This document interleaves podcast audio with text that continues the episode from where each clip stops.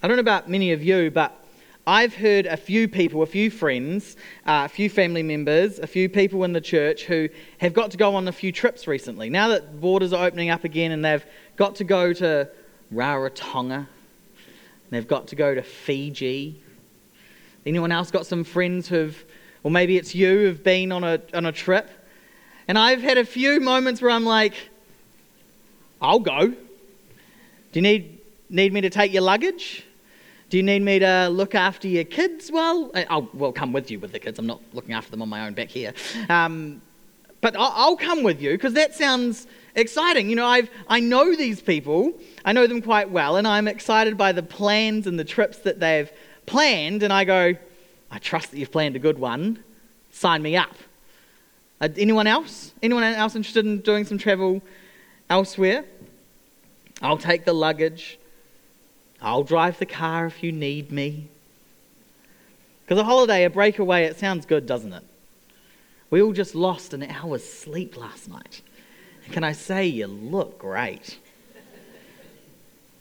It's true, you're true, you do. I want to sign myself up for a holiday.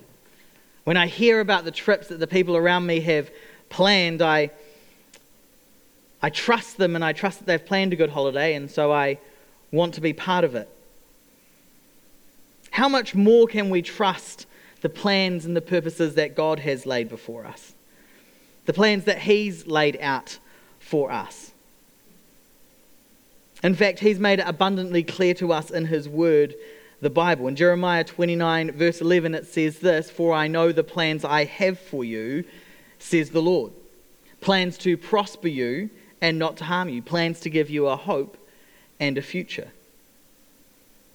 These are the plans that God has laid before us. And if I hear about my friends and my family who are planning trips and I'm like, sign me up for those, how much more should I want to be part of the plans and purposes that God has laid before me? See, God's made it clear, His plans and His purposes. But He hasn't just done that, He's made it personal. Plans for you, to prosper you, hope for you, and a future for you. In fact, in Ephesians 2:10 he says, "For we are God's handiwork, created in Christ Jesus to do good works which God has prepared in advance for us to do." So he's not only made plans and for us, he's not only got purposes for us, but then he's taken us, he's designed and created us that we would be perfect for the works that he's prepared, for the plans that he has prepared for us. Things he has prepared for you, things that he has planned for the church. But maybe it's just me. I don't know about you, but perhaps sometimes there's a little hesitation when it comes to the plans that God might have for us in responding with our yes to Him. Because what does it actually mean? What does it actually look like? It's really easy to say, For I know the plans I have for you, says the Lord. Yes, I know that. Plans to prosper you and not to harm you, plans to give you hope in a future. I know that, yes. But what does that mean? And so we can be a little hesitant sometimes. So, what do we need to do? What is actually required of me? He has shown you, O mortal, what is good. Micah 6 8 says this. And what does the Lord require of you? To act justly, to love mercy, and to walk humbly with my God. The plans and purposes laid out for us are simple. All we need to do, what is required of us, is to simply act justly, to love mercy, and to walk humbly with God. It doesn't say to walk humbly by yourself God's called you, good luck. It says that you walk with God by the power of His Holy Spirit walking with you. Those plans and purposes He's laid before you, that He's created for you, aren't just ones that you get to do on your own, but He promises to go with us. He promises to go with us wherever we go when we simply walk humbly with God. Now, many of you will know in the Bible a man by the name of Saul, and I'm not talking about King Saul in the Old Testament, I'm talking about Saul in the New Bible. He was the chief persecutor of Christians. He was really good at his job. He loved the law and was great at enforcing it. He was a little bit threatened by this new way that had come, that Jesus had come and said, Well, you now have free access to the Father through what I did for you on the cross. Your sins have been taken on me when you put your trust in me. And not only did do you now have free access to the Father, but actually I'm going to send the Holy Spirit to walk with you every day. And Saul and his colleagues were a little threatened by what was going on. All of a sudden, all of their traditions, all of their ways of life, all of their understandings of their relationship with God were beginning to shift. And this idea of Jesus and finding salvation in Him challenged their ways of life became uncomfortable for them as they worked and as they served in whatever they were doing. Saul and his colleagues didn't, didn't particularly like what was going on. Everything they knew was being challenged, and so they made it their mission to stamp out the change, stamp out this new way, to put a stop to the message of hope. But many of you will know Saul one day was on his way to Damascus and he had a radical, a radical encounter with the light, with the truth. He had a radical encounter with Jesus. And Saul's life trajectory completely changed. All of a sudden, his whole life was on a completely different path where he was at first trying to destroy the, the way that was being um, spread about Jesus, he was trying to stop that. All of a sudden, that was his whole purpose. It went from his plans and purposes, what, Paul, what Saul thought was right, to the plans and purposes of God and what God had prepared for him. Revelation of the light and of truth was leading to transformation in his life. And right after his encounter, it's not yet common knowledge among all the people yet, but we meet a man named Ananias. And the Bible simply describes Ananias as a disciple, someone who followed the ways of Jesus. Basically, Ananias was just like you and me, someone who've chosen to follow Jesus.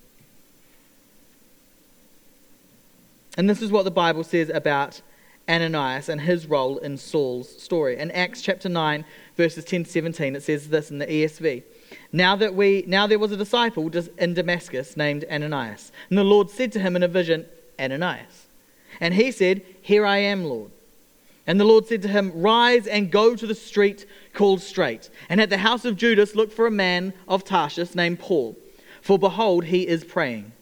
And he has seen in a vision a man named Ananias come in and lay hands on him, so that he might regain his sight. But Ananias answered, Lord, I've heard about this, I've heard from many about this man, how much evil he has done to your saints in Jerusalem. And here, he has the authority from the chief priests to bind all who call on your name. But the Lord said to him, Go, for he is a chosen instrument of mine to carry my name before the Gentiles and the kings and the children of Israel. For I will show him how much he must suffer for the sake of my name. So Ananias departed and entered the house, and laying his hands on him, he said, Brother Saul, the Lord Jesus, who appeared to you on the road by which you came, has sent me so that you may regain your sight and be filled with the Holy Spirit. And immediately something like scales fell from his eyes, and he regained his sight. Then he rose and he was baptized. And taking food, he was strengthened. Ananias, here, responds to the Lord, Here I am, Lord. I will go. But before he goes, he admits to the Lord he has some doubts. He's heard about this man named Saul, and he's like, God, you've said that you've got this plan. I'm not sure it's the best idea. Have you heard about Saul? He's really good. He actually has the authority to bind me up and to take me out. Yes, God, you've revealed yourself to me. You've got the plans and purposes. But I love that Ananias, when the Lord is directly speaking to him, still says, God, I'm not sure. But then the Lord turns to Ananias and reassures him. He says, You might have heard these things, but I have plans and purposes for him. You will go to him, and he will regain his sight. Ananias, he has questions. He's heard, he's heard rumors. But God reassures him that it is his plan and his purpose and that he should obey. Notice what God doesn't say. He doesn't say to Ananias, I will make the conversation really easy for you. He doesn't say to Ananias, I promise that the journey will be really quick. He doesn't explain the whole process of exactly what will happen, of who will say what when. He doesn't lie out every single moment in the story, but a few of the main points of the plan that God has for him. And so, with faith in God, Ananias goes. If you skip forward or skip a little bit later on in Acts, in Acts chapter 22, when Saul, who is now Paul, is sharing his story, is testifying to the work of what God has done in him, he talks about Ananias. He talks about this man who came after hearing God speak to him and is now revealed to him and has set him free and is now following Jesus. See, when we follow the voice of God, when we step out into what God is calling us to, whether we perceive it to be hard or difficult, we have doubts, we think it might be a hostile environment, whatever it is, but when we follow the Lord's leading and simply obey his calling, we get the joy of becoming part of other people's stories. Not to make us great, not to be like, oh, I can brag, look, I'm sure Ananias didn't go, look, I was part of Saul's story. That's not the point. It wasn't to make Ananias great or to make us great. But another seed in the ground, another person watering the seed, another person sharing a story of faith, or another person sharing of the grace of God, and all of a sudden they're taking another step towards Jesus. You become part of the story not to make us known, but in their testifying of the good news that others would find Jesus. Would we say, like Ananias, Here I am, Lord, send me? I may not know all the answers. I may still have some questions and some doubts. I'm not sure that the person you are asking me to love is going to be very receptive. I've heard rumors of what they've done before. But I will follow your call. You know, I think it's okay for us sometimes to not fully understand the plans and purposes of God, but we can trust that He is good and that He does have purposes for us. To say to God, I'm not fully convinced of this plan, but I'll trust you as the planner. I don't yet fully understand the path and the conversations that lie ahead, but I know that your character is good, your mercy is kind, and your grace undeserved. The timings might not make sense to me, they might not make sense to my plans. God, I don't know the schedule, but I know you as Savior, and so I'll trust you as sender. God, I don't know the schedule, but I know you as Savior, and so I'll trust you as sender. I'll trust the plans and purposes that you've laid out before me.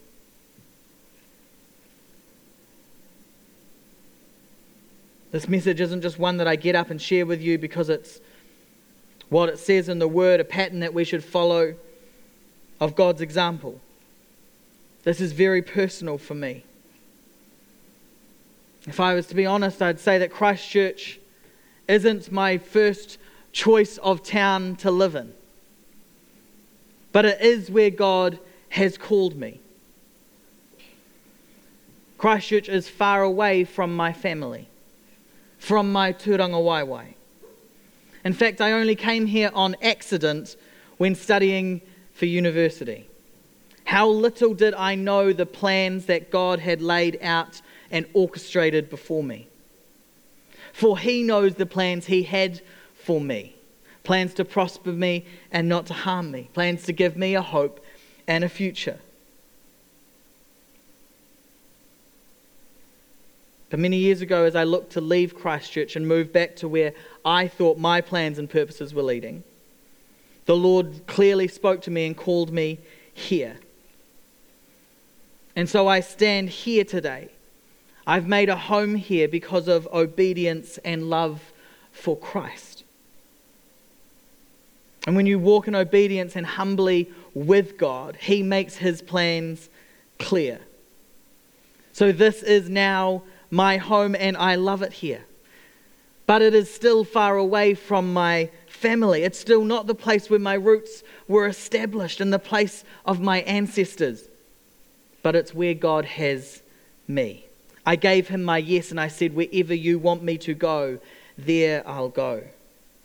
And I know I'm not the only one. I'm sure there are many stories in this room of your faithful obedience to following the call of God.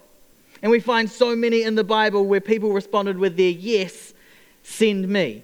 You know, Abraham and Sarah, they didn't understand the plans and purposes of God, but they later became parents of nations. Moses stood up to Pharaoh when it didn't make sense and led his people out of Egypt. Samuel appointed kings. Isaiah was a prophet. Saul became a great leader in the early church. When we follow the voice and call of God, he makes clear his plans. It's not always easy. But when we go with God, it's by far the best option. You may not become a father or mother of a nation like Abraham. You may not lead a people group from slavery in one land to exile in another to the promised land like Moses. You may not have been called at a young age and grow up to appoint kings over nations like Samuel. You may not prophetically hear what God is saying and take the news and present it all over the countryside like Isaiah. You may not take the faith you have and share it with the most feared Christian persecutor and see their life radically transformed. But you can say, like all of these people said to the Lord, Here I am, send me. I'll go where you lead. It might not be to nations, but I'll go to my kids. I'll go to my family. I'll go to my brother or sister or my mum or my dad who doesn't know Christ yet. I'll go to my colleague who doesn't yet have hope. God, I will go. It might not be to a location, it might not be to vocation, it might just be to a person. But God, I'll go anywhere because you've called me. It might not make sense. I might have heard rumors and I go, that's not what I think makes the best sense, God. You might be calling me there. That name might appear in your mind. It might come to you in a dream. It might appear in the word. I don't know how God is revealing it to you. And it might not make sense in our human nature. But God says, I've planned and purposed. And not only have I planned and purposed for you, I've created you exactly for this time. For you are God's handiwork. You are God's craftsmanship created in Christ Jesus to do good works which God has prepared in advance for you, for you to do. I will tell of his great mercy and grace that he poured out for us on the cross. For them I will go. Lord, here I am. And when I go, what will you require of me? I will act justly, love mercy, and walk humbly with God. May not always be easy or comfortable. Persecution might come. People might look at you strangely. But by the power of the Holy Spirit, I will go, God, where you lead. I will follow where you call, and I'm not going on my own, Lord, because you've sent Holy Spirit with me. God has woven so many stories from so many people, woven them together so that they would hear, understand, and accept the invitation of relationship with Jesus. Saul had a personal revelation of God and yet still needed someone else to come and lay hands on him and pray. It's stories weaving together. The beauty of the church gathered, but the beauty of the church scattered. The beauty of church and life groups, getting to know, work alongside one another, all for the purposes of Christ. Can I invite the band to come and join me? back this morning. Every day we have the opportunity to hear God speak. As followers of Jesus, we have the Holy Spirit working with us always. But perhaps for you, it's been a while since, since you've found a place to stop and hear what God is saying. Taking a moment to pause and reflect on what is it that God is prompting me to do or a person that He's calling me to go? You know, it's not always that He's calling you to another city like He called me. It might not be that He's calling you to change jobs, although He might. It might not be that He's calling you to go into crazy places or to the most scary person that you know. But simply asking God, where would you go? Where would you lead me? Give me a person that I could share hope with that I could pray for, that I could be in prayer for even before I talk to them. We're going to again sing this song that we did just before Send Me. I'll go anywhere. And I encourage you not just to sing the words because it's a new song and that's what the band's decided to play this morning, and that's just what I've decided to share on this morning. But really allow yourself to to hear the voice of God, to open your heart and say, God, would you speak to me? I'll go anywhere.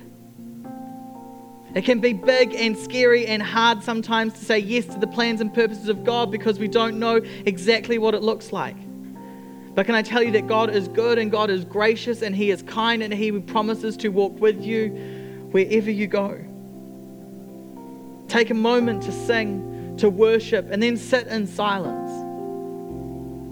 Allow the still small voice of the Lord to speak to your mind, to speak to your heart. Say, God, if I lay it down, would you reveal your plans and your purposes in my life? When God first called me to stay in Christchurch, it wasn't to work for his church. Although he was orchestrating something that I didn't know of when I said that I would stay. When he called me, I was working in education. And I remained a teacher, serving and loving young people, and desperately loving and serving his church when I wasn't. Saying yes to God doesn't mean that you have to serve on a Sunday, doesn't mean that you have to become a pastor, doesn't mean that you have to become a worship leader, although that might be part of what God is leading. You know, God's call can be the marketplace. God's call can be to all people, to serve people, to love people wherever you are. God, I don't know your schedule. Lord, but I know you as Savior. And so we'll trust you as sender.